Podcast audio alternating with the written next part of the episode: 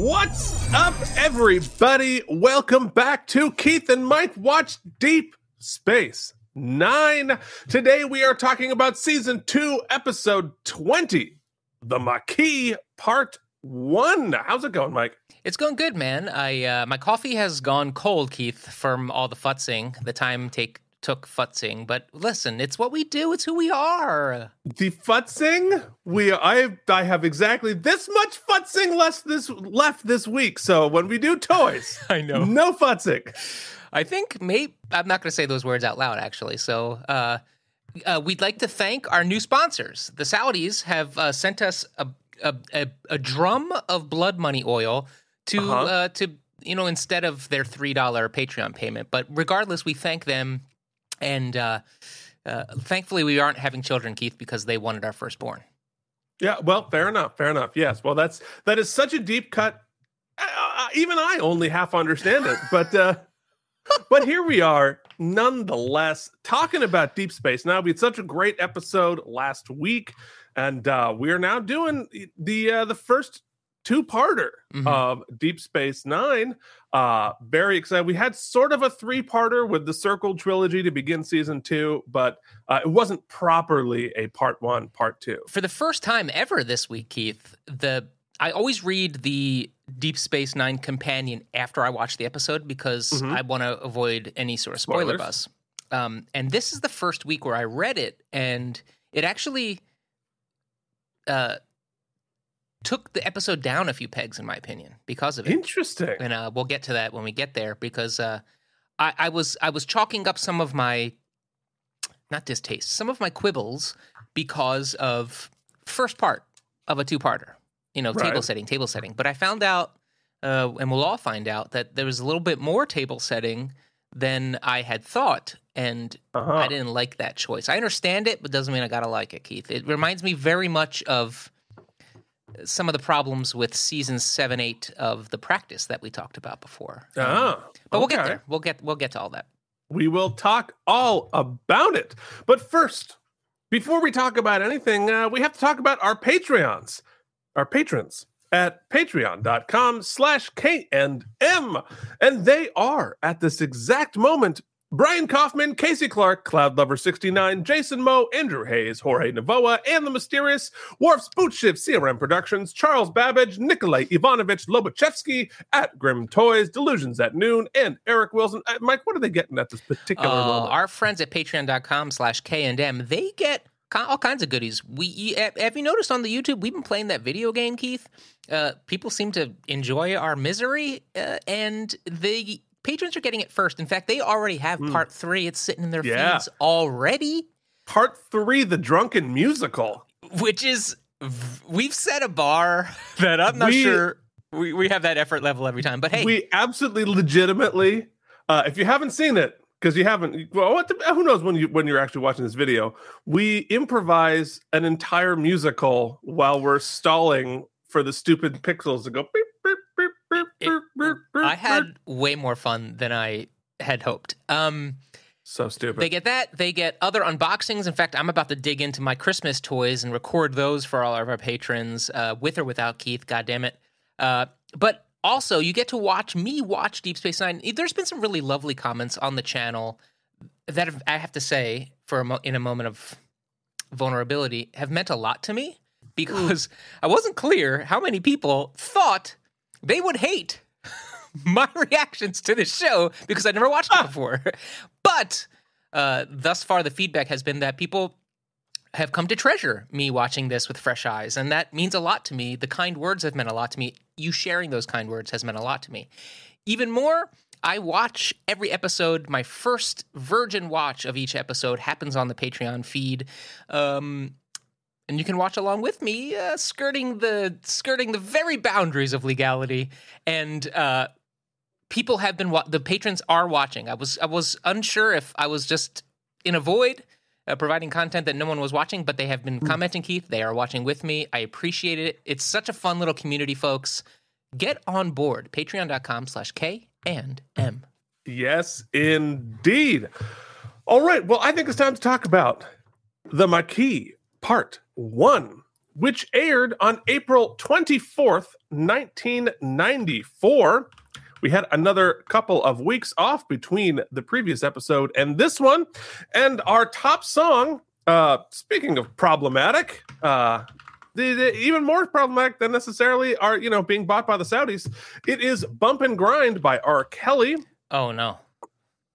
So, uh, is that that's on me? Uh, obvi- it's always on you.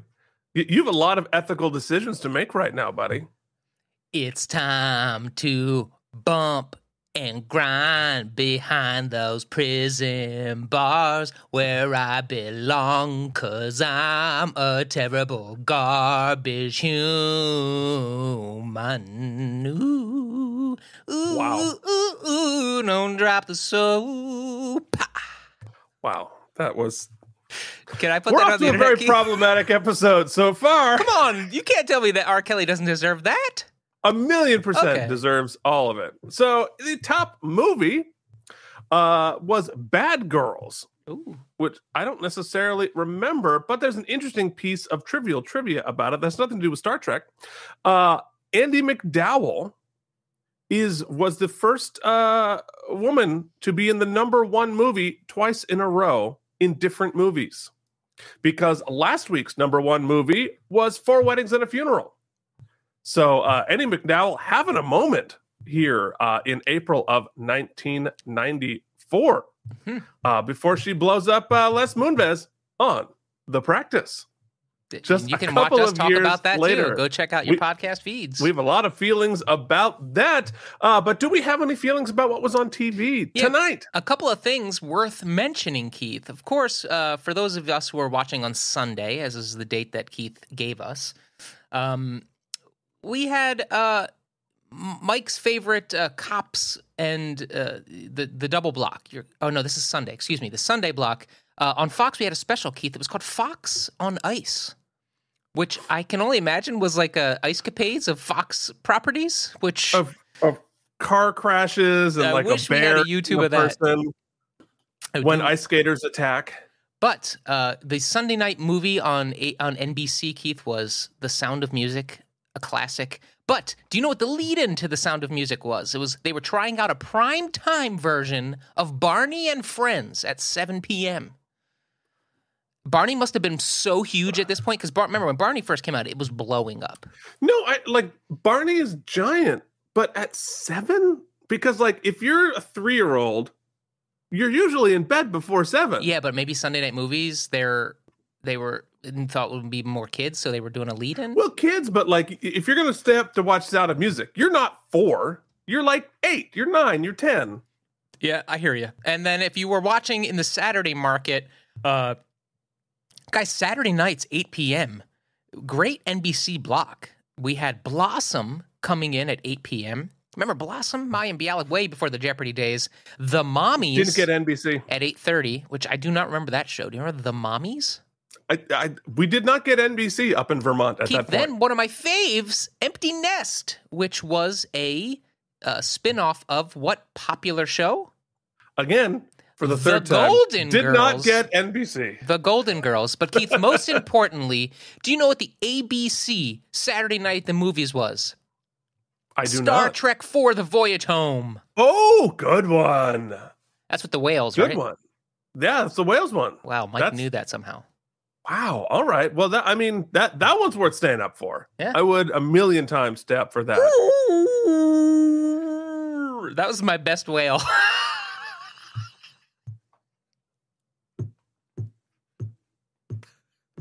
Well, I'm re- we I'm looking don't want your blood money. So that's going to end up on the soundboard. If that if if your whale call doesn't end up on the soundboard, Keith, at least at least harmonize with my whale, and then I'll put that on the soundboard. Ready? Three, two.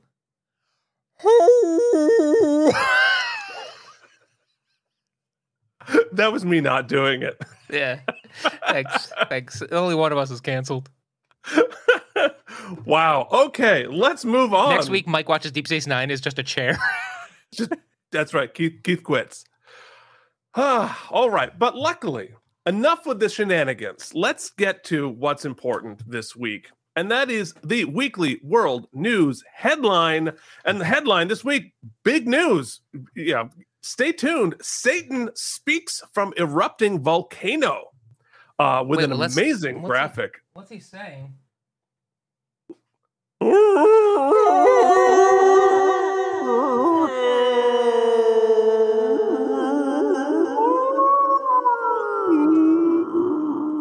Actually sounded more like a Mount.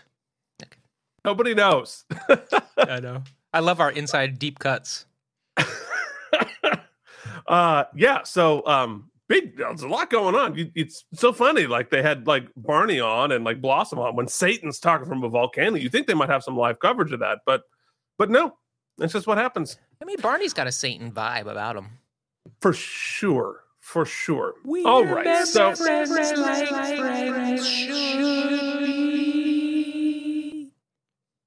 I, I don't know what to say about any of that. So uh here we are talking about I deep space nine. You love me. We're a happy family. Mike has had his coffee and Keith's still waking up. We're doing this at noon. Uh, this That episode should be over soon. Okay. it will not be. nope. Amazing. Okay, so The Maquis Part 1, Season 2, Episode 20, was directed by veteran director David Livingston, who last directed Playing God.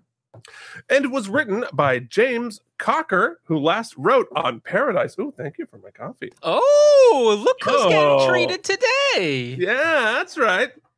Uh, the teleplay by James Cocker, who last wrote Last Paradise and has a story by Rick Berman, Michael Piller, Jeri Taylor, and James Cocker. Crocker. So they brought in all the big guns for this, the uh, the the showrunners for this, and the upcoming showrunners for Star Trek Voyager. Because guess what? Uh, this is the beginning of dropping the breadcrumbs for Star Trek Voyager. Mhm, Mike Which doesn't we know gonna start- loves that. We're going to start talking about it in a little segment we call. Now, Keith, waste your time with trivial trivia. Bing. Okay, so the reference to the Badlands and losing ships is a setup for Star Trek Voyager, which was already deep in pre production and which premiered a year later, as is the introduction of the Maquis. And uh, the Maquis, of course, are named for the French resistance during the Nazi occupation of France. Um, so uh, the Maquis settlement is a reuse of the set from the Next Generation episode Ensigns of Command. Uh, and lastly, because I, I have a feeling we're going to talk a lot about the Voyager setups, uh, I'll just get this out.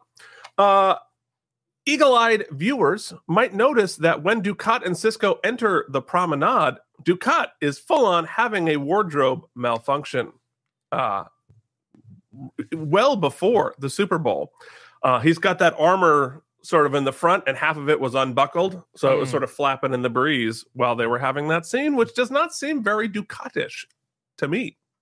Uh, so, Mike, why don't you pull out your information from uh, a certain place, and we can talk about the the setup of it all. Um, yes, in a little segment we call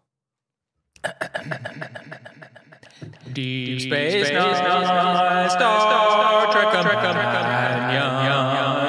We want to learn behind the scenes. Okay. Although the Maquis parts one and two hold up on their own as strong, dramatic stories spiced with some good action sequences, the whole reason they entrant was to lay some necessary groundwork for new series about to be launched Star Trek Voyager. Boo. Don't take up my time with your Voyager bullsh crap.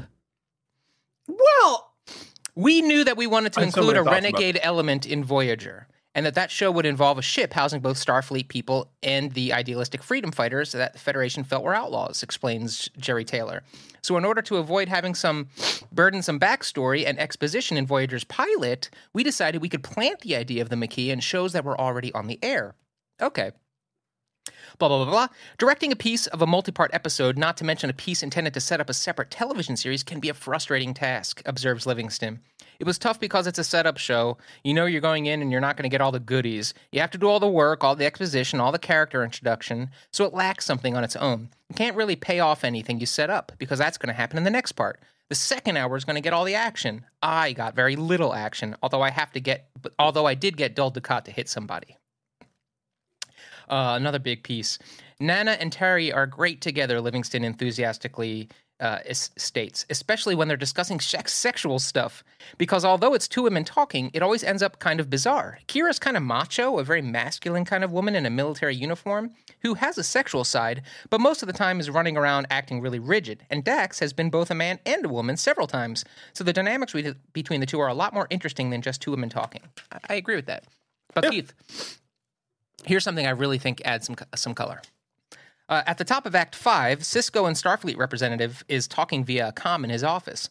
They can't hear what he's saying, but the heated tone of the conversation is obvious. In fact, a scene was filmed and later cut in which Sisko mm. follows up on the close conversation by picking up his desk monitor and throwing it on the floor.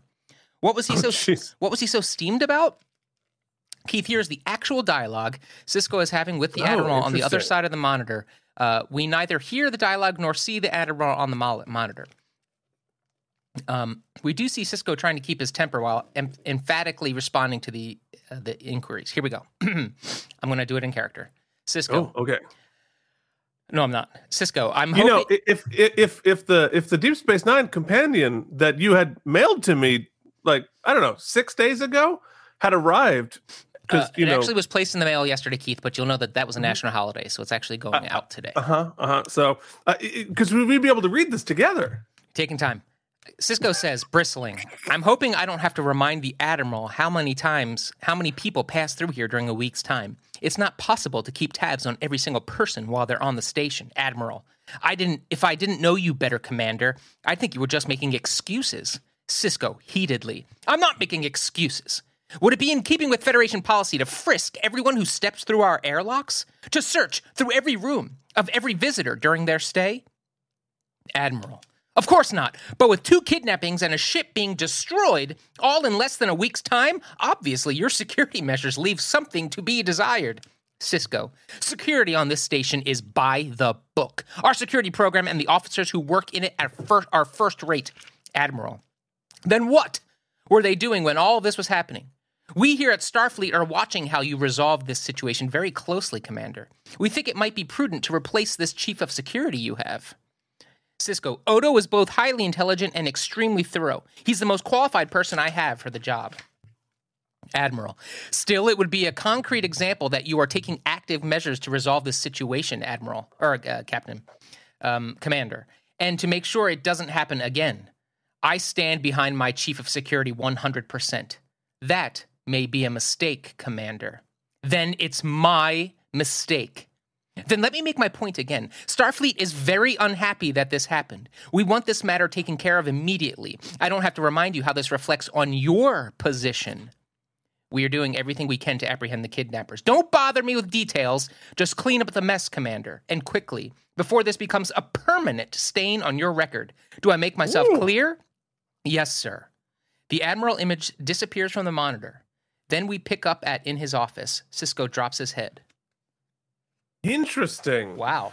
That's I, I, that's a lot of stakes there. That's it. That I think I think at least some of that would have been really helpful to have to again add, to to add stakes for Sisko to see why he's really on the edge and having to and having to pretend that he's not on the edge for Dukat and so on and so forth. I feel like I don't think we needed all of that, but I think a lot of that. I feel like we get helpful. it in the scene where Odo's defending himself to the to the crew, but Sisko having his back there, I think, is actually something that would have would have been helpful. Yeah, I mean that that was like a page and a half. I think we could have used a half page, yeah. but I think that would have been really helpful. Interesting. So All right. Well, we're going to talk much more about all of it a little bit later when we get into the episode.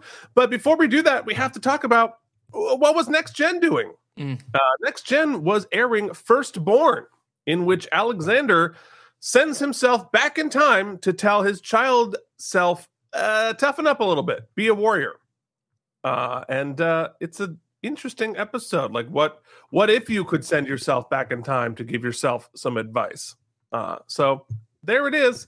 Alexander, man, they just never gave up on pushing that character on us. All right. So the guest stars for this episode include Tony Plana as Amaros, Bertila Damas as Sakonna, who also did two characters on Voyager, Richard Poe back as Gul Evek, Michael A. Krawic as William Samuels, who also did one episode of Voyager and two of Enterprise. Of course, Marc Alaimo as Gul Dukat, and Bernie Casey here as Calvin Hudson.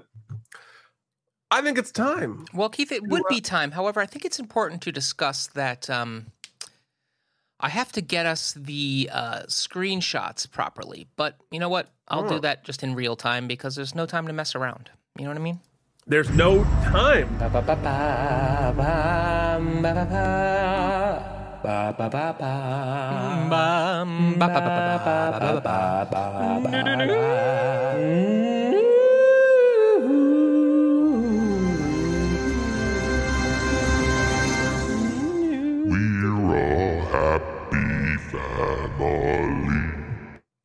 I'm so tiny. You are so tiny. Mike, are you shrinking? Uh, there we go. Is that better? That that looks like me. Hey, Yeah, that looks a little better. Yeah. Okay, great. Um, um Mike. weekly screens. I have opinions about Deep Space Nine. I'm stalling for time because I didn't do the screenshots yet. I did them. I just forgot to put them in there. Add directory. Where did I put them though, Keith? That's a big question here. Uh, They're, they're in the Dropbox where they always are, aren't I they? know, but I, I weekly screens. Oh no. I need to count my time. There we go. Does that feel right? Yeah, there okay, it is. great. Great, great, Well great. done. Okay, well, this this episode is uh, off the rails, surprisingly, because we've never been off the rails before. I was about to say it's Monday, but it is not. In fact, It's Tuesday. Yeah. That's true. That's true. Well, here we are in our teaser, and there's a fancy Cardassian freighter docked at Deep Space Nine. And after some Cardassians board carrying tubes of some short sort, a nameless bald Federation officer opens a panel. why you gotta bald shame him? I, I have to somehow distinguish him. There's a picture. Rand, well, the, a lot of people do do audio here. Okay, so uh, He's hair Completely- challenged. completely uh uninteresting white dude walks by random white comes in with a nameless bald Our d-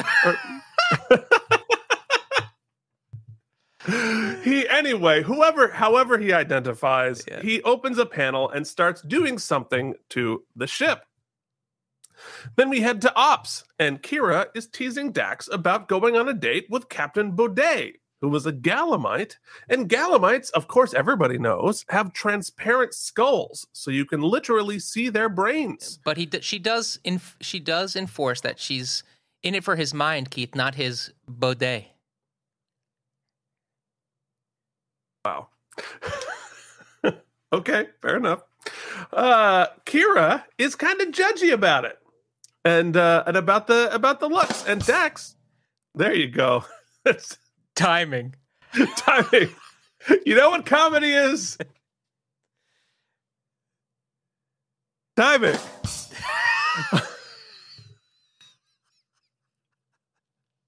Patreon.com slash K and M if you want to Um, support this. Kay wants to go home. All right, so uh anyway, Dax puts her in place. Says, uh, "Yeah, why why you being so uh so judgy about appearance? But we also hear that Dax dates Ferengis. That's interesting. Which uh I'm sitting here thinking, maybe I got a shot. She dates Ferengis. I mean, I don't know. Maybe that's maybe that's my first window. Then uh after all of that, that Cardassian transport ship heads off, and then boom, it full on explodes. And uh, that is the end of our teaser. And then uh, Kira quips, I guess the date's off. Yeah, yeah, something like that. So the guy she Uh, was going to go out with just blew up. No, no, no, no, no. Boday was not on that ship. Oh, No, but no, no. Uh, Captain Boday is a Federation officer. This is a Kardashian. Is that the ship. guy who comes in and he's Ben's buddy? No, no, no. Did he have a transparent skull? Oh yeah, you're right. I, why didn't we get to see him? Do we get to see him eventually? Because that's cool. Transparent I'm not skull. gonna. I, I'm not gonna spoil it. Okay, that's a I'm not gonna spoil it. But but we will hear more of Boday in the future. The bodacious Boday. Bodie, Bodie, Bodie, Bodie, Bodie, Bodie. So in Act One, O'Brien and Kira are scanning the wreckage, looking for why the ship blew up.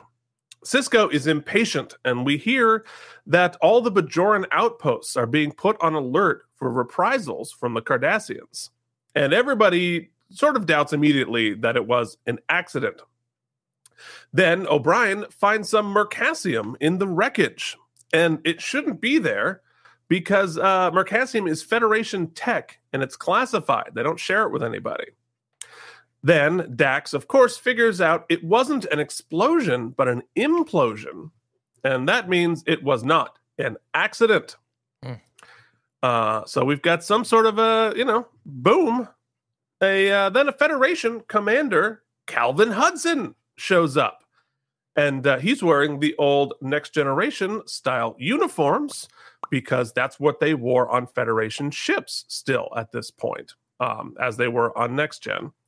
Uh, but uh, so he, we find out, is a old buddies with Sisko and Dax because Dax is old buddies with literally everybody that walks on the station. And he, uh, we also find out that he is in charge of the Federation colonies in the demilitarized zone. So, uh, guys, it is time to pick up your exposition shovel because we are about to explain a lot. For those of But you bef- watching on the YouTube, good example of here comes a new character. Mhm. You don't have any lines, so make a choice as to what you think of this character and give me a face. Oh, that's great. 100%. Dax is like, oh, it's my old buddy. And uh, Odo's like, no, Mm, don't trust you. Don't trust you for a second. Well, who's right? well, you know, Odo's instincts, very, very good. Uh, but before they get too far into the exposition, he asks if Sisko and Dax are hooking up. And uh, you know, Sisko says, Nope, that would be strange.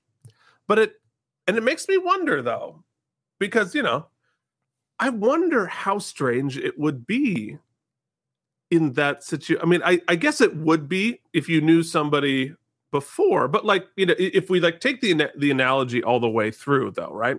So like your your old buddy transitions, Mhm. and now your old buddy is hot, and you have a pre, you know, you have a friendship there. Like I don't know, eh, why not? Well, I mean, I think if you want to really, I guess it depends on what the relationship was. yeah, and you guys probably. Okay, so let me let me adjust. I'm not saying it would change this. I'm just saying if I was to Yeah. adjust the analogy slightly, your your old buddy transitioned back and forth a bunch of times because Uh huh. right? And also, your most recent your relationship with him, her, them, was based a lot on some womanizing and some your college years. You know what I mean? So that would be an Right. adjustment. That would be an adjustment. Right. Not saying it's not possible, but it, it would be strange. I think that it, it, it Yeah. It would. It, strange yeah. is a good word. Yeah, but I not necessarily off the table. I mean, I could see that Yeah. happening. Anyway, It's 2023, Maybe Nothing's off the table. yeah. I mean, they they they they like each other. I mean, I mean they're they're both single and and and good looking and ready to mingle. So whatever. So uh, we continue to Send your fan fiction to look at my Star Trek toys at gmail.com. Yeah. Don't, Please don't. Don't do that.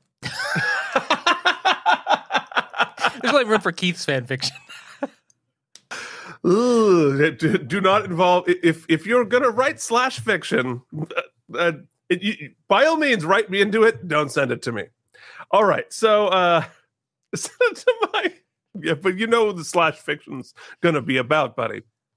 Uh anyway so let's move forward we find out that both sisko and hudson have dead wives and dark backstories And Hudson is very concerned about the Federation colonies that were established before the treaty with Cardassia that shifted the borders, putting them then into Cardassian space and not Federation territory.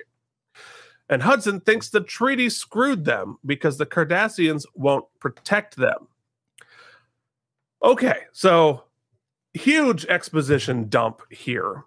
Uh, did you follow what was happening? What all this was about? You know, it's interesting you asked me that question because normally when exposition comes this hot and heavy, it's funny we were talking about this with The Last of Us the other night. I start to glaze over a little bit, uh, and I'm just like, this is this can't possibly be that interesting, like that important. Like Yeah. I'll I'll get enough from context from the rest of the episode. Like I'm not I don't need each individual nuance bit. And but this time I actually tried really hard to keep up with it because I know how Mhm. important the political machinations are generally on these plot lines. And I think that I did myself a disservice because it, it really confused me a lot. Even though it's Yeah. um because clearly but what I, I did get the, the the major swabs and it and and I don't know if it's the performance um you know somebody mentioned it on our Mike watches Deep Space 9 and I felt the same way it it what, the this actor's name Uh, this actor is Bernie Casey. I felt like he was either a little checked out or trying a little too hard to play the different layers of his uh um what he's hiding versus what he you know like he's got he's clearly got some uh, espionage he's- type things happening He's playing a couple of different games at the same time. and I couldn't tell. It felt his his performance felt muddied, and I wasn't the. I'm, I'm glad to hear I wasn't the only person who felt that way. But it, it did not help make things clear in this moment. I'll put it that way. Yeah, I, I I didn't have any problem with with Casey's performance. I think you know, looking back, we'll we'll talk about it at the end. But this whole storyline, which is so important, like you know, the who who are the Maquis and the Resistance, that kind of stuff. I think the sort of motivations for all of it are a little muddy. Exactly what happened is a little bit muddy, and I I've never quite resonated with this storyline as much as I think they wanted me to because it's a it's um the the the treaty of it all and like you know the who betrayed who and who had the chance to leave and not leave and blah blah blah blah blah blah it gets a little bit I, I I don't know like I'm I'm just not I'm not quite sure it, it we're intentionally put in a position where it's a little bit difficult to take to to know what side to take, right? But I think well, the view. See, we're getting into the end of the episode. The yeah, view- uh, you know what? Let's save it. I, I gotta take a note though because I, I want to make that point. Okay, move on.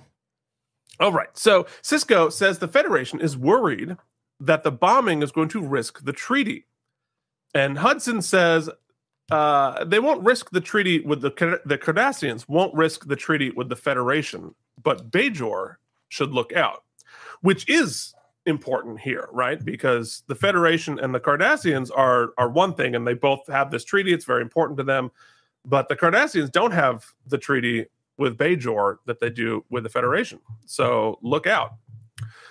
So later on the promenade, the guy who I will not mention uh, his follicle choices, uh, who was wearing the Federation uniform before, uh, is talks to a Vulcan who tells him to keep his head down until a Not just arrives. any Vulcan, Keith. I'm gonna say it. I'm gonna put it on the internet, and I don't care. Maybe Hmm. the hottest Vulcan I've ever seen. Oh yeah, oh yeah. Well, and she's supposed to be. Yeah. Uh, in in some of the other trivia, uh, her original costume was it was too was too hot to be- handle, right? It was too hot to handle, and they and they toned it down. But i- yes, the the hotness of said Vulcan is well established. Uh, so he said, but she tells him, "Keep your head down," and it turns out they're watched by two aliens with bowls on their head, uh, which is a very like it's a big shot that looks very important, but it is not paid off in any way, Any shape, or form. And they even do like a really big, terribly directed. Oh, God, we saw them. Uh, But- I was going to ask you that. That's a no. What? No idea. what? No idea. I thought for sure they would be two of the people we see later after the kidnapping and such, but Right. no. I, I forget. Like uh, maybe it pays off in the second part. I don't remember, but I don't. That was weird. It was weird and feels like a completely dropped thread. Maybe it's not. We have to wait. Well, we have to Maybe wait they came out of the makeup trailer for extras, and the director was just like, "Yo, get they look great. Put them in a shot." Although, uh, do they? or or maybe they won like won a contest to be on Deep Space Nine and had to get a featured thing. Anyway, That's uh, not that's that's that stuff happened, especially in the '90s. Oh, it sure did. It happened on Deep Space Nine. Absolutely. So uh, we go and see Quark counting his latinum when said Vulcan lady comes up and proposes a business deal with Quark. Her name is Sakonna, and naturally, Quark hits on her immediately with 300 year old Vulcan port, um, which leads me to ask the question. I, I'm sure it's been addressed in canon somewhere, um, but Vulcans make alcohol? It seems seems odd to me that Vulcans would make alcohol, um, as it would be have uh, deleterious effects that would be illogical. And I remember there was a running gag on Enterprise uh, when T'Pol had alcohol for the first time and like was completely obliterated. You know what? Actually, what I like about this scene, this whole plot through line, actually, is that it it raises a couple questions for me and or clarifies Clark further, which or makes him more interesting. Because Clark, Quark. Because Keith, don't ever joke about with me when I'm trying to make a salient point. Okay. it's so hard to tell. Yeah. So you would think that potentially flirting with a potential huge new business client could jeopardize or turn off said business client. So why would you if you're a Ferengi and if what we've learned about Ferengis is business always first. Why would you even why would you even jeopardize that? So either he believes that his flirting is actually beneficial to said business arrangement, hmm or Quark further proves himself to be a little a little further from the Ferengi central principles than than normal. Like his libido here, but I guess we learned about Ferengis too. Their libido is pretty strong. Oh yeah. Well, I I think it's both, and um, I I think there's a third element of it that it's a it's a Vulcan. I'm assuming he's thinking like there's not no business deal here that's going to be interesting or profitable to me Yeah, because uh, he was probably just want to like send some crackers out at a, like a three percent margin to some orphans or whatever. And like I don't Right. get crap, That's so fair. let me try. it. And she's hot. Let's let's let's go there. So I bet that's probably a little bit. Uh, I think that's that's. okay, it. I like oh that. wait, I like that. Oh wait, the bullheads do pay off. I totally forgot. Okay. We both forgot. Uh so uh Keith, I'm so triggered by recent ac- recent things that when you go, "Oh wait," I was like, "Oh no, what happened? What did we? What's, Oh, what wasn't recording?" right. Uh Sakonna wants to discuss their plan privately. She's so And good. She's so good in this episode. Uh-huh. I think she's excellent. And uh then Quark spins it into a dinner date. And then here's where we we literally both forgot. I can't believe the last line of Act 1 is then the bald guy is abducted by the bullheads. Oh, they were the undercover kidnappers. Right. There it is. We we we blew that. I can't believe we both just completely forgot that they were the ones who abducted the ball the the the, the ball. I mean the the follically challenged fellow. So in Act Two, uh, Sisko arrives at home to discover Gul Dukat sitting in his quarters.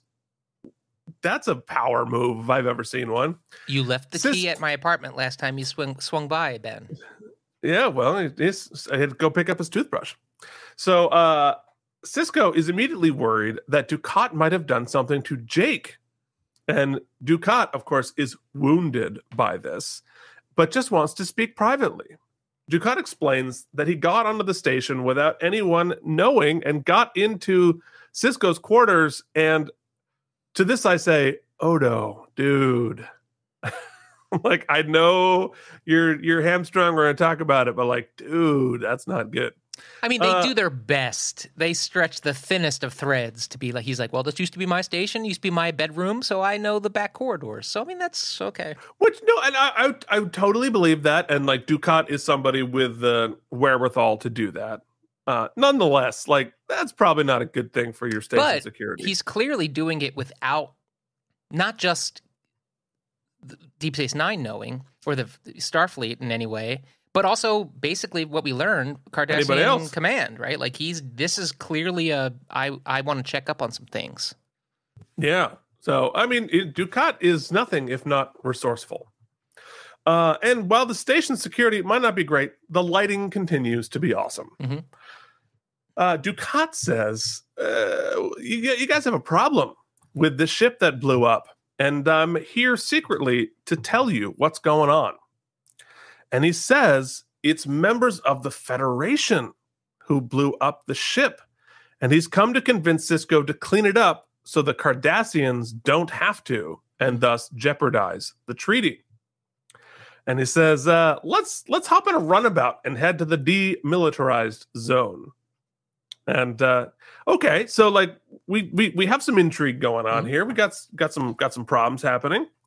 Uh, so later in the runabout, and Sisko's like, "Yeah, sure." Mhm. Uh, later in the runabout, which this would have been better informed if we'd had that scene with the admirals Yeah.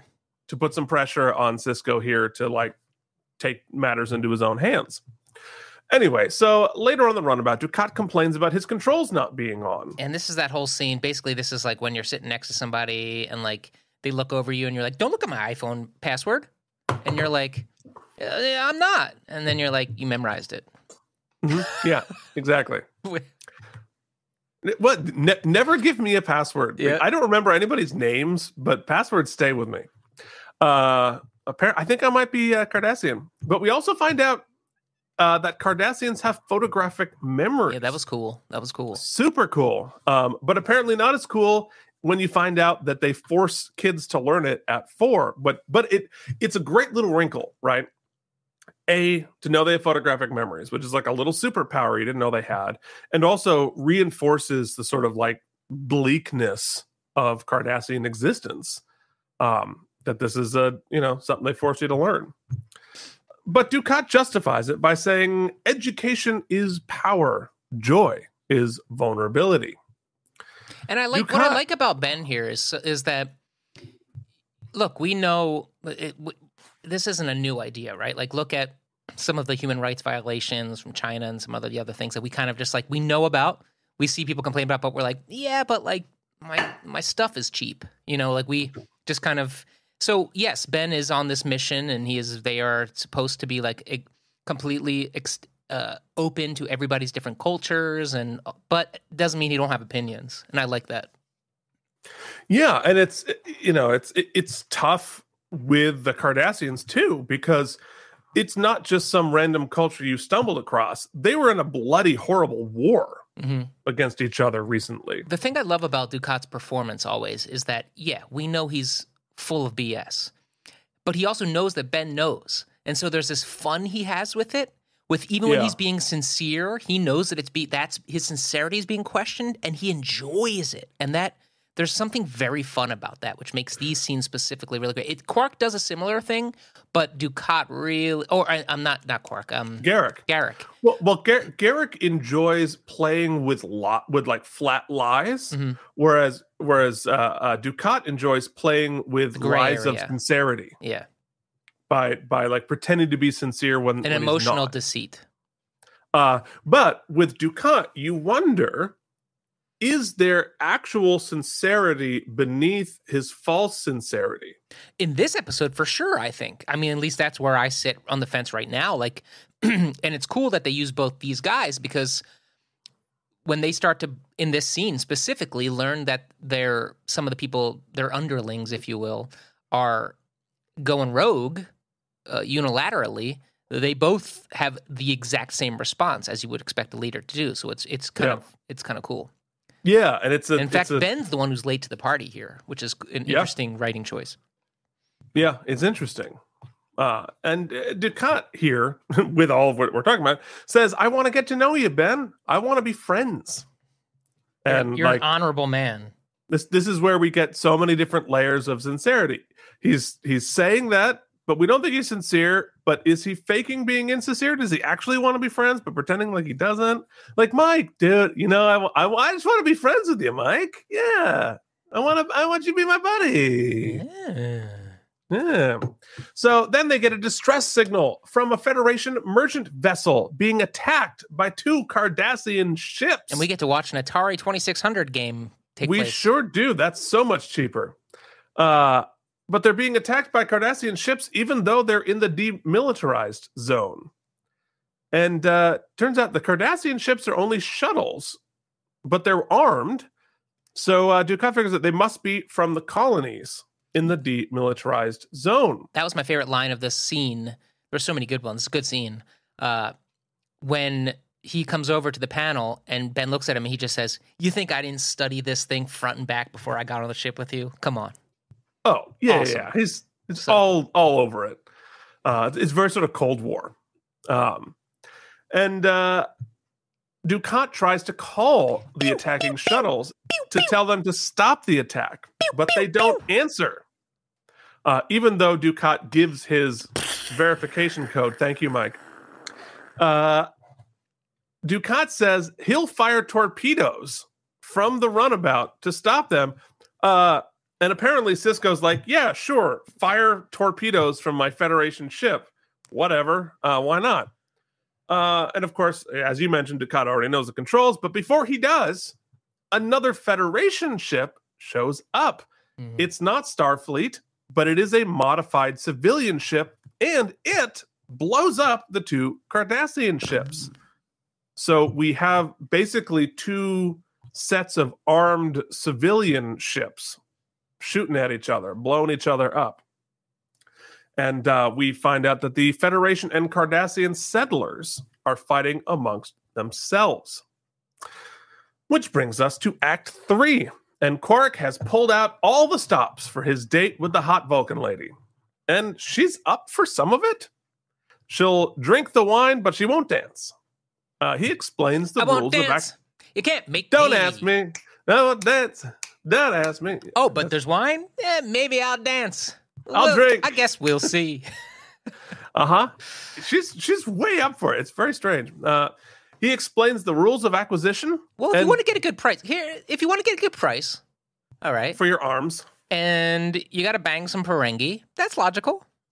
Uh, no, okay, fair enough. Fair enough. Yeah, she's she's playing it. Uh, little little James Bond. That's like, straight ah, Vulcan, baby. No, fair enough. Uh, but Quark explains the rules of acquisition, which she says she's reassured by this for Is this the reason. first time we've got a spe- specific number, 286? I think we might have mentioned it before, but it keeps growing. Yeah. because they keep coming up with more uh, important things. Uh, so, but she says like, "Oh, I'm reassured by this." Either she's terribly naive and never met a Ferengi, or it's a lie to try to, uh, you know, nego- it's a negotiation tactic. But like, no sane person should be reassured by the Right. Ferengi rules of acquisition. Uh, then she shocks Quark by drinking her wine in one swig. And uh, this is when she drops. She wants to buy an extensive list of weapons. Um, so yeah, there we go. She's not your typical Vulcan, that's for damn sure. We uh, then we see an interesting blended matte painting and live action establishing shot of a Federation colony in the demilitarized zone as Mike goes through 10 trillion photographs because the Vulcan lady was hot. Quark's feeling the way I was feeling. this this this this was Mike on the woo woo woo, woo. Little, little hot under the ears, hot under the lobes. Anyway, moving on from that, here's our shot of the colony here, which uh, is a cool. Yes, yes, we, we we get it, Mike. She's she's attractive. uh so we have the live action shot blended in to the matte painting here, which is pretty cool. Um, It's so You know, cool. They're going to use it about three more times. yeah, well, you realize how much work that was. Mhm. That's a lot of work to make that happen. Uh, I don't know that the scale works particularly well, but No, it doesn't make any sense yeah, at, like, at they're all. way too big. and it's very clearly a painting. Anyway. And but whatever. It's interesting. Mm. That's just like just how we did stuff like this back in in the 90s versus how we would do it today. So, uh, but we know this is a Federation colony in the demilitarized zone. And we uh, arrive, and a contentious meeting is taking place between the settlers and, the Rez. Cardassians. And Rez. Yeah, and Media Res. Hudson is there with his counterpart from the Cardassian colonies, Gul Evek, who we met earlier. Sisko and Dukat arrive and ask why nobody answered either of them during the attack. I've been calling you all day, honey. My phone wasn't on. I've been calling you all day. and Honey was murdering people. You know, Eh, I was too busy shooting In our stuff. car. I was doing pew pew. Uh, so In a station wagon? see in the station, yeah, exactly. That they put a uh, A you- bazooka in? a bazooka on the station wagon. That's kind I mean, but that's kind of exactly what it is. yeah, 100%. Uh, Evek then pulls out a confession from the Federation dude who blew up the ship. And that dude was one of the Federation settlers who says he's been there for 20 years. They plug in a USB drive and play the hostage video slash confession.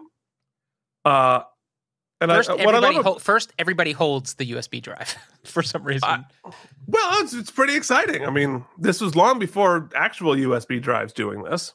Uh, and uh, the best thing about this video is that it finishes with static because in 1994, we could envision video files that can fit onto thumb drives that you can just plug in, but we couldn't conceive that we would that there wouldn't still be static at the end of a video that's true. on the VHS, which is very funny to me. It is funny. Uh, then they bring in the body and says that he committed suicide in custody. And cue the awkward Star Trek fighting. Oh, I wish I got a screen. I tried to get the guy him flying when he there's a one sc- sh- shot where he's just like totally horizontal. It's very funny. Yeah, so the guy lunges over the table and tries to attack. And Do we, we, see know? here, Sorry, uh, uh, yeah, do we know if that guy? Because all we ever saw him really do was talk to the Vulcan. So he was like, I thought he was bartering the f- sort of arms exchange. Do we know that he planted that bomb? Are we? he to- was the he, he was the guy wearing the Federation uniform. Yeah, I know. But we never saw in the beginning. We just see that we don't. We he clearly had he was on a mission there, but we don't know that he was the guy who did the bombing Oh. necessarily. I I I inferred it was obviously him because like he he opens up a panel on the ship itself right before it leaves. He's beeping. Oh, and you're right. You're right. Beep, I forgot the beep and boop. Yeah, he, he was beeping and booping. He clearly Mm. set the bomb. Wow, this shot looks familiar. Yeah, yeah. But uh, before we go, I'd like to point out that in the aftermath of this, we see Bernie Casey is huge compared to the guy who jumped over the table. And I looked it up. Bernie Casey's six four, but the guy who lunged over the table is absolutely tiny. and uh, the I, the other thing about so Why is that? What is their? What is that out costuming? I guess Well, that's just what a- they they're whatever they wear on the planet on the out Uh, the outcrops. no, that's specifically there, he's a Native American. Oh, oh, oh, okay. and so we we're going to learn subsequently on next gen and this that because we're trying to draw the parallels or whatever that um that there's a, there's a lot of Native American colonies in these colonies in the DMZ, drawing the parallel to being you know sort of more in it, being more people being displaced and moved around by treaties they had nothing to do with. I think that's sort of the the parallel they're trying to do. They they make it a make it much more understandable later than in this episode. Um, but that's part of what's happening here. Um, but the, uh, the the little guy who jumped over the table and attacked him. Go back and watch this scene because if you wanted to see some just like awkward, It's not great. some it- it's bad. This So, guy, right? uh, yeah. Yeah, that guy. So he he's leaps over the table. He's tiny, and despite literally attempting murder four seconds previously, he has the presence of mind. So he he leaps back, and he's still grimacing awkwardly, "Arr, arr," but he still has the presence of mind to fix his vest while holding that weird face. Gotta look good, baby. It was not not the shining moment of that. Uh, That was his big scene. He told everybody, he's like, "Oh, wait, you see, I, I have this great action scene." He's like, "Hey, I'm gonna attack you!" ah," And he's like, "Hey, hey, hey." He's been going to the gym for like two weeks, and he's like, "You got six I gotta pecs, fix baby." Ah. You lift, bro? He lifts, bro. He apparently. Anyway, Act Four. eh, Go back and watch it. It'll make sense. So, still on the colony, Hudson and Sisko argue about the settlers. And when the treaty happened, the Federation wanted them to leave, but the co- colonists didn't want to. So the deal was they agreed to let the colonists remain on the planets in what is now Cardassian space. But Hudson says the Cardassians aren't going to allow that and accuses them of random acts of violence and harassment of the settlers who remained.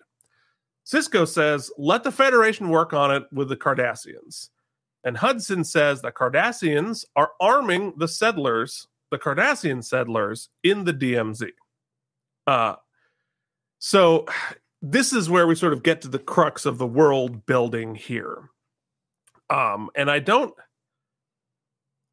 I'm wondering why the settlers moved to those places in the first place when it was like in right on the border of a for like a of an adversary we were actively or about to be actively at war with.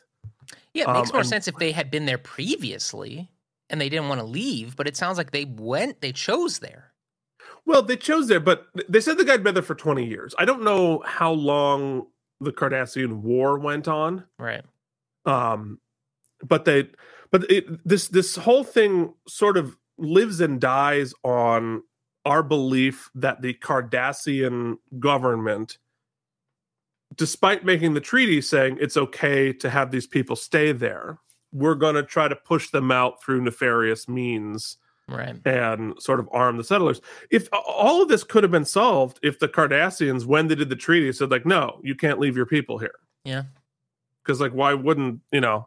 It, it doesn't uh, all quite click in. Um, but so, uh, but Hudson's like the Cardassians are arming the Cardassian folks and harassing them. Uh, Sisko is reminded of the fact that the Cardassians are doing something similar, or that they did something similar on Bajor. And they speculate that the ship that was blown up might have been part of the illegal weapons shipping. So, um, like we did from the Circle trilogy, we know the Cardassian government was secretly arming uh, to destabilize the Bajoran people. So he's saying that the ship that blew up was probably bringing arms to the Cardassian settlers in the DMZ. I gotta say though, if if the if if if their general terrorist plan here is to be getting illegal arms through a third party, a uh, what do you call a a Vulcan smuggler? That is some prime planning because you don't usually sniff out the Vulcans as terrorist arm dealers. No, So like, No, what a and that's- great that's, a great hookup if they got it. And then Quark clearly doesn't give two shits. So no, he a million percent doesn't. Like what the what? See, it was before like Quark had some like he was doing some some funny business, but illegally supplying arms to a rogue A full on arms dealer? Yeah, that that seems a little bit outside of his league. But I guess we underestimated Well, our little buddy. So's the Vulcan. So Yeah. I think that's a uh, that's Yeah, that's the Vulcan problem. isn't a major fun comedic character on our show. Yeah, well, yeah. All right. So uh, Sisko and Dukat head back to the station, and Sisko is pissed that they killed the guy. The Cardassians killed the guy and pretended it was a suicide, which they obviously did. Mhm. Uh, Dukat said, "I am too, but only because it was sloppy and a waste. We could have used him more before we killed him." Um, we also learned that apparently 78 people died when the ship exploded. Yeah, Oof. Uh, Dukat denies, of course, that the ship was carrying any weapons. We also learned, just sort of randomly, that Dukat has seven children, which is an interesting wrinkle we didn't know. Back on the station, the Vulcan lady and Quark apparently have made an arms deal, and the Vulcan needs it faster, uh, and he's got a book. But she does seem kind of into him. yeah. She's like, I can't bang you now, but maybe later. Maybe later. I don't know. Maybe Quark's got game, man. Quark has got game. That I think we can all agree on. Oh, and so here's where you can see his uh, his wardrobe malfunction there. Uh, Sisko and Dukat arrive back at the station, and it's uh, Wait, it's explain it to me again. So you see how uh, his left side is tucked in, and his right side it's sort of flapping oh out yeah, in front there. yeah, yeah. Uh, that's supposed to be tied back. Interesting. Uh, so it's supposed to be armor and not rubber, and it's very obviously rubber when it's not tied down. Um, it's crazy they didn't catch that, but I think like that walk and talk was very elaborate. There's a ton of extras and moving pieces, and maybe they just figured it wasn't you worth. forget how time, how for. how hamstrung for time they are. Remember that whole like special effect they had to do with Odo, and, and he was dizzy one day, so they're like, "We can't do it. We got to just like Yeah. fake it and post." Yeah, it's crazy. Uh, so Sisko shows up on ops and talks with O'Brien. It was indeed a Federation bomb. We knew that. Uh, Kira then goes to talk to Sisko. She asks if there's a war, if a war is possible. Sisko is pissed, and so is Kira, because she is on the colonist side, and Sisko is not. Um, which is understandable from her point of view.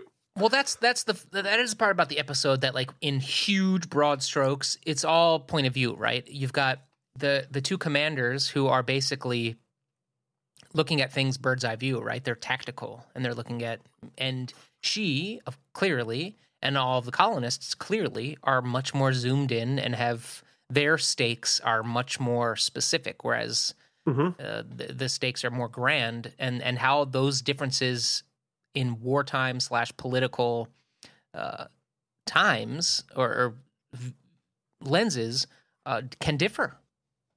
Yeah, and I and I think what's what's missing in this storytelling to make us be more on the side of these colonists is seeing an attempt from them to expose what the Cardassians are doing to the Federation so the Federation can intervene before they kill 78 people. Mhm. If they tried, like here, here's proof they're doing this to us, you've got to protect us, and the Federation's like, eh, then I totally understand where they're going and and doing sort of these terrorist attacks and and and fighting back. But without that sort of piece in the middle, because the Federation has an investment in in protecting them. Now they're not in Federation territory anymore, and that's part of what the treaty is. So the Cardassians are the authorities in that situation, but they're still Federation citizens, and the Federation still gives a crap about Mhm. what happens to them.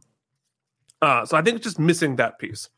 Anyway, uh, later, the Vulcan and a Federation security guard go and abduct Dukat out of its out of his quarters. Uh, Sorry, I was I was talking. Okay, here we go. so they abduct him out of the out of the quarter. They have another, yeah. They they zap that guy, and uh, oh, it's the little guy with the vest, and he's there, and they're trying to abduct Dukat. He tries to fight, but then they shoot him and take him away. Uh, yeah, there he is. There's like, oh, do you see my vest? It's beautiful. So the Vulcan arms dealer is actually supplying arms to our or the the Federation colonists. colonists. That's right. That's right. So She's- even on the she's ship, they were talking about potentially the Cardassian, or no, not on the ship. The, they were they were speculating that the Cardassians were getting arms through a third party. So it only makes Right. sense that clearly the They're, colonists are so as well, both sides are trying to arm themselves. without letting either high command know what they're ha- what's happening on the planet. Right. Yeah, They're yeah. both sneaking around arming themselves. Um, putting a bazooka on the station wagon. putting the bazooka on the station wagon. That's right.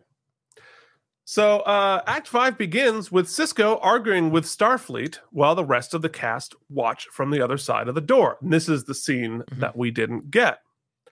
Odo says, It's the Federation's fault because they won't let me Patriot Act the station. Mhm. Uh, and that's so we're, we're we're seeing the rebuttal to what the uh, admiral was saying in the scene that got cut. Uh, they make a plan to try to find Dukat, and they figure out which ship taking is taking Dukat back to the DMZ. So they they figure out blah blah blah. The Blah, ship blah, manifests. blah. These two ships left. Blah blah blah. They figure out what it is. Doctor, Uh, you come with me? Uh, okay. Yeah, sure. The, send the doctor. Why not? They then get a message from a group taking responsibility for abducting Dukat. They call themselves dun dun The dun Mackie. Uh, uh, the Mackie. The Maquis. Being told it's the McKee. The McKee, the McKee, yes, fr- from the control room. So Sisko, Bashir, and Kira zoom on in a in pursuit on a runabout. They're going to the Badlands, a weird part of space where ships go missing. The Bermuda Triangle of this area. Sisko says we're going to get Dukat back by any means necessary because we're friends now. And she says, even if we got to blow up some of our own, Yep. Yep. So they find an M-class asteroid with uh, that the ship has landed on. They beam down onto a very backlot set looking backlot set. Uh, and uh, then out of the fog and the mist comes dun dun dun again Hudson, who is now clearly leading the Maquis. And in, in a is the- shocking twist that was a shock to literally no one on the planet. Literally nobody.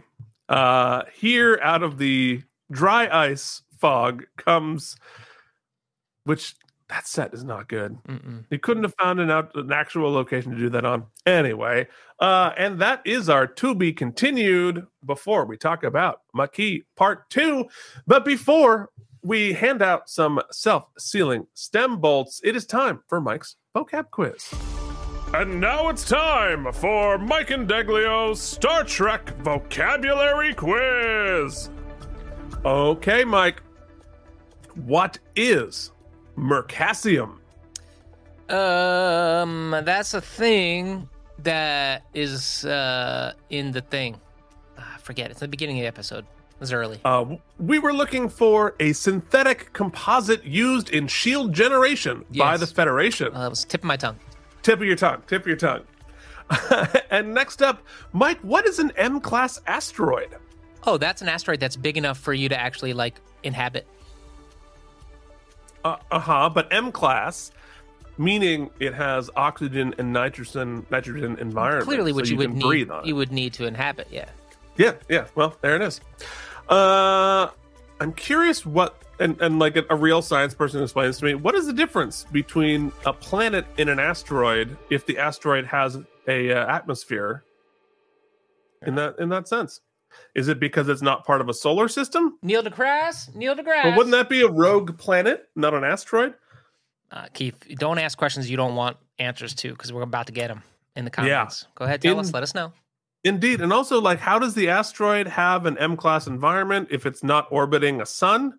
I don't know, man. These Or are a all good star of some sort. ask- I thought this was your my, my quiz, not. Yeah. I know. I, I well, I, I'm asking for answers. All right. All right, but before I think it's time to come along home. What do you say? Oh, but hold on. Oh God, we're already here. the call was coming from within the.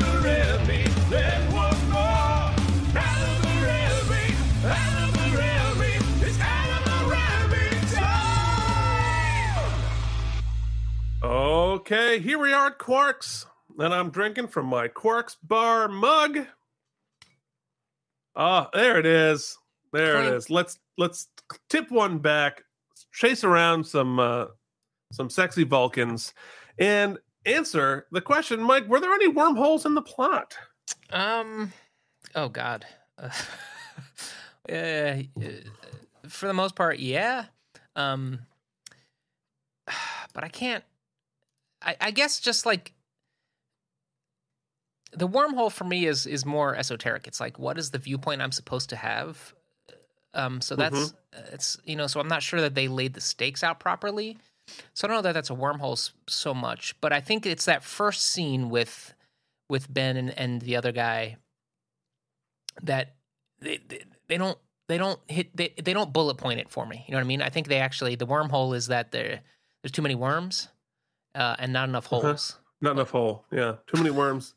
Just like a bolus of worms, and there's no hole for them to go in. Do you have more anything more specific, Keith? Because what I just said was word soup. It's like a Gordian knot of worms. okay. Uh, yeah, I, I, I think you're right. Um, I, you know, I, I think that there weren't necessarily any like wormholes in the plot laid out of the in the structure of the episode, but I think the what are everybody's motivations here of the Maquis seem much more clear to the characters on the show than it does to the audience watching. And it's it's almost like I'm and I've I've always felt this about the Maquis in general, which is a big part of of Voyager, and you know we we tee it up on Next Gen, and they teed up a little better on Next Gen than they do here in this episode, and we're gonna we're gonna get into it a lot more, um, because it it, it is sort of an important part of all of this, but the the multi the the changing of the border and the like the colonists of each side being on various sides and like why are they it's it's all a little muddy and it's it's a little bit murky and it didn't it doesn't need to be Right. the the story they're trying to tell is there are these people who got screwed over by a treaty and are being overlooked by the Federation and exploited by the Cardassians. So they're having to fight to protect themselves, trying to make some sort of an analogy with the uh, the Bajoran resistance that Kira was a part of. They're calling themselves the Maquis, you know, in reference to the French resistance in World War II. But I don't think it's the parallel they're trying to make by calling themselves the Maquis. It's not quite the same thing. They weren't taken over by the Nazis. The the the territory changed hands and they chose to stay. hmm Now, I understand being forced out of your out of your home because of a, a treaty that you had no control over. That I'm with you. Like 100%, I'm pissed by that. I can't believe Federation gave up this territory. Um, but like whose territory is it now? Because it's in the DMZ, so it's it's sort of it's not it is technically Cardassian territory, but it's not full regular Cardassian Cardassian territory. It's all just muddy to me. And maybe somebody smarter can explain Yeah, but that's that but whole deal. I agree, but this is a 45 minute television episode. It it's it's not interesting enough for all of the nuance that they're trying to layer in uh, or for the blurring. It just just give we me the don't bullet know any of these people. Yeah, just give me the I- bullet I, points. I think that's I think that's part of it. If Mhm. they'd found a way to make it a character that we know and care about and have a relationship with and see it through their eyes. I mean, they told this story a million times better with with Kira, Kira, pushing the guy Yep. off the moon, Mhm. you know, because they in imminent domain took him off. Like I felt so much more invested and cared so much more about his plight than I do Wait, so- these but- people. So, speaking of the confusion, because this is still like, all right, I thought once I read the thing about Voyager that we would be that Voyager was about these settlers, and I was like, oh, they have to clearly then set up the stakes for the settlers because the that's what Voyager's about. But that's not what Voyager's about, right? Well, I mean, I I guess I'm going to be giving away the pilot of Voyager to Okay, you, but it's not. all right. It's it's not really that much of a. Uh, what happens is that Voyager, the Federation ship, is chasing a Maquis ship through the Badlands. Then something happens that puts them on the other side of the entire universe, 80 years away. Oh, And so the two ships decide to combine forces hmm. so that the cast you know the the all the people on on the voyager ship are made of half federation officers and half maquis members. And so that sort of sets up the initial tension of the show. You have like these you have the straight-laced federation folk and then these sort of bandits and some of the bandits used to be in the federation and left uh, to join the maquis. And so that's sort of the setup for it. Oh, okay. um yeah i mean there's something there that it didn't really end up being that interesting but it was sort of the the setup for it. Um you know there's an episode of next gen which makes this much more as a much better um explanation of where they're coming from in the episode of next gen where they they go it's it's specifically an indigenous american community on one of these places and they're like we have been pushed off our land a trillion times. You, you we can't you can't again. And that i'm like okay now i understand where you're coming from. Um but with this these sort of like nameless faceless kind of boring maquis dudes who don't look particularly scary or particularly interesting. And um, yeah, it's just it's just muddy, and I'm it's asking me to care a lot at the end of this episode. It's a, it's it's asking me to be very invested in the outcome of all of this, and at this point, I I, I don't I don't know if I care. Yeah, I'm feeling similarly. So let's let's move on. Uh, what, what, let's yeah. talk about our favorite moment. Best moment. For me, Best it's the scene with. Uh, we all know what your favorite moment is. No, it's surprisingly no. It's Sisko and Dukat in the runabout because Yeah. I learned more about both of them as characters in that scene than really I learned anything about anything else in the whole show. And what I like, it's not a shocker, but what I like about that is that they they use two great performances and the and the stakes and the situation to show us a lot of their similarities. Which Mhm. in two people who are clearly set up to be antagonistic, uh, an antagonistic relationship, when the more you learn how they're similar, makes it all the more juicy when they go head to head. So uh, I thought this was a great buddy cop, as Keith and I have come to term these type of episodes, and uh, I was a fan of it. Yeah, yeah. I'm gonna I'm gonna agree with you, and I'm just gonna pick the other the the initial scene Mhm. where Dukat shows up in his quarters, and Sisko's like, "Oh, you've abducted Jake," and he's like, "I'm wounded by that."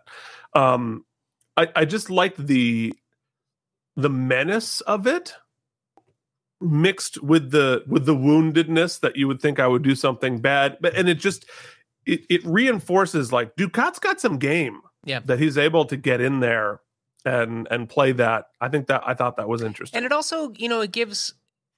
We get this with some other characters, but Dukat is usually sort of the like we see him as the big leader, the big bad of the Cardassians, if you want to say, if you want to lay it that way. And I like he's not. I know, but Yeah. uh, um, he's often carries that weight. I like that in this episode.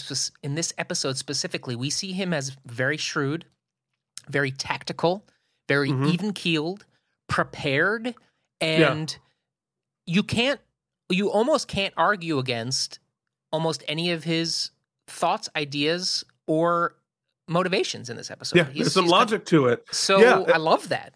He he has he has internal logic in this episode, and he proves I think three separate times he's a step ahead. Yeah. Right. He proves it by getting into the quarters. He proves it by knowing what's happening with these colonies ahead of time. He know he proves it by like knowing the the the instruments. And on it's about runabout. time, right? Like we're almost done the second season. We finally get Dukat in a whole episode doing his thing. Yeah. Uh so yeah, it's it, it's it's interesting. Dukat's a very interesting character. Uh all right. So let's do some uh stem bolts. What do you say? I'm gonna keep it keep it pretty brief here. Uh, I'm a I'm a hard meh on the episode. I, I felt hmm it's hard to to to recoup from such a muddied opening. Uh, it, it's really hard. Um, I do think things do pick up in the final act. I like the kidnapping sequence. I like that all of the the the, the cool stuff they did with the Vulcan. That she comes in and she's part of that team. And I think the setup, even though the setup with with Ben's friend in the beginning kind of stunk, where it's going is interesting. That conflict is interesting. Those stakes are interesting. So as a setup, yeah, okay, I like where the cards are. I'm excited for the second episode, but this episode was uh, fairly boring for me all the way through. Um, the stuff I liked, I'll say, is the Quark and the Vulcan tete-a-tete. I think it was very well done. I thought Ben and Dukat Buddy Cop was excellent all the way through. But I guess the viewpoint of the show that that didn't quite work for me is that it's it it's focused so much on the the two leaders, the the zoomed out view, so the tactical view. But in doing so, it almost made it almost cast off the specific stakes and intrigue of the actual conflict taking place on the ground. Mhm. Almost to the point where like it doesn't matter. They're just fighting amongst themselves and it doesn't matter. That's it's not important. And but it is important. It should be. I feel like it should be. Especially if the whole next episode is going to be about that, but it seems like that fight is in the background. And right here the plot we're focusing on is like the kidnapping and the, the zoom out. And so that imbalance makes the stakes muddy for me.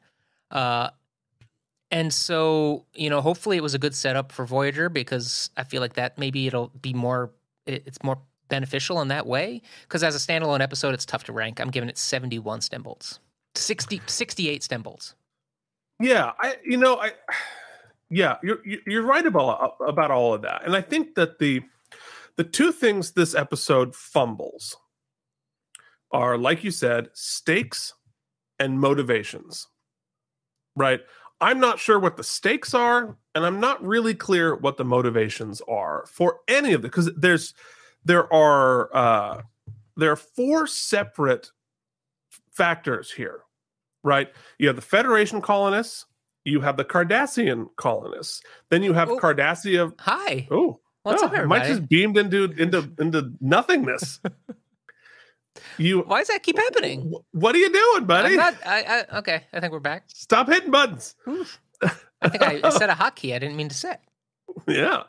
So you, you, you, you so you, you have the, the the two sets of colonists, and then you have the two governments, the Federations and the Cardassians, and the stakes for all four of those don't really aren't really that clear. The clearest are for the Federation colonists that the that either the Cardassian government or the Cardassian colonists or those two in collusion are trying to push them off the land for some reason that I don't know why. Right. right? There's where we're missing the motivations. Like, I like, why are they trying to push them off there? Mhm, Why do they care? What's it, do they have resources? Do they want the space? Like, what is it? I don't know. Um, and um, and, and there's also like we're not reinforcing the the stakes for the governments. Mm. All right, so why? I mean, we get it. There's a there's a treaty, there's a war, but we don't really set up like, man, if this if this fails, they might be at war with each other again. So this is really important. And that's sort of like implied, but not really set up. So it's not at the foreground. I don't really know why it's that big of a deal. Yeah, for Kira, any al- of these Kira people. almost has that scene where she's like, "Does this mean we're gonna have war?" But like that's kind Yeah. of tossed aside too. It's The the the fragility of the stability is not set up well here. That's a story they're telling. mhm. that these these colonies battling with each other might start an inter, intergalactic war. Okay, that means I feel the stakes are high there, but it's not set up that well. It's and and so and I don't have anybody to root for. Like you know the Maquis here, yeah. I, I no, I sympathize with your situation, but like I don't know who you are. We haven't met any of you. You're just a bunch of nameless people in earth tone vests. That's like basically all I know is that they really love like a dark purple vest Mhm. and like that, that okay so what else what why why are you here why do you want to be here so much what is the what is your what is your motivation what are your stakes it's all muddy so therefore i end the same place you do like i, I don't know if i care about any of this. Yeah, just tough, especially Um, especially going into a whole nother hour. when you're when you're when you're trying so hard to make this important everything in this episode is in italics. Like this is important. This is important. We're setting up an entire series out of this and we're we're setting this up on two other series to do this and i don't care yet and i think that that is um, where they have some heavy lifting to do uh, which we're going to find out whether they do that in the Maquis part two, but I'm going to give this 74 self sealing stem bolts. I, I didn't hate it as much as you did, mainly because of the Dukat of it all. Mhm. I think Dukat rescues this episode. Um, but we'll have to see how this all pans out next week in the Maquis part two. Uh, so while you're waiting for that to happen, you can check out our other shows. Look at my Star Trek toys, K and M Geekly, and uh, the sporadic episodes of Keith and Mike play Star Trek: The Final Unity. Uh, all here on the YouTubes. If you're listening to this on the audio only podcast, do us a favor, leave us a rating and review on whatever podcasting service you have there. It'll help other people find our nonsense. And if you found our nonsense and you're like, boy, I would like to give those fools money, you can do so at patreon.com slash KNM. Spell out that and and get even more of our nonsense. So uh Mike, that's it. Part two next week. We're all on breath. I don't know if it's bated breath, but we're all on breath. Which is good. Part Which is two. which is good step one. Keep breathing. We will see you back here next week with another episode of Keith and Mike. Watch Deep Space Nine. Thank you for watching K&M Entertainment. If you enjoyed our particular brand of nonsense, please like and subscribe. Or become one of our patrons at patreon.com slash KNM.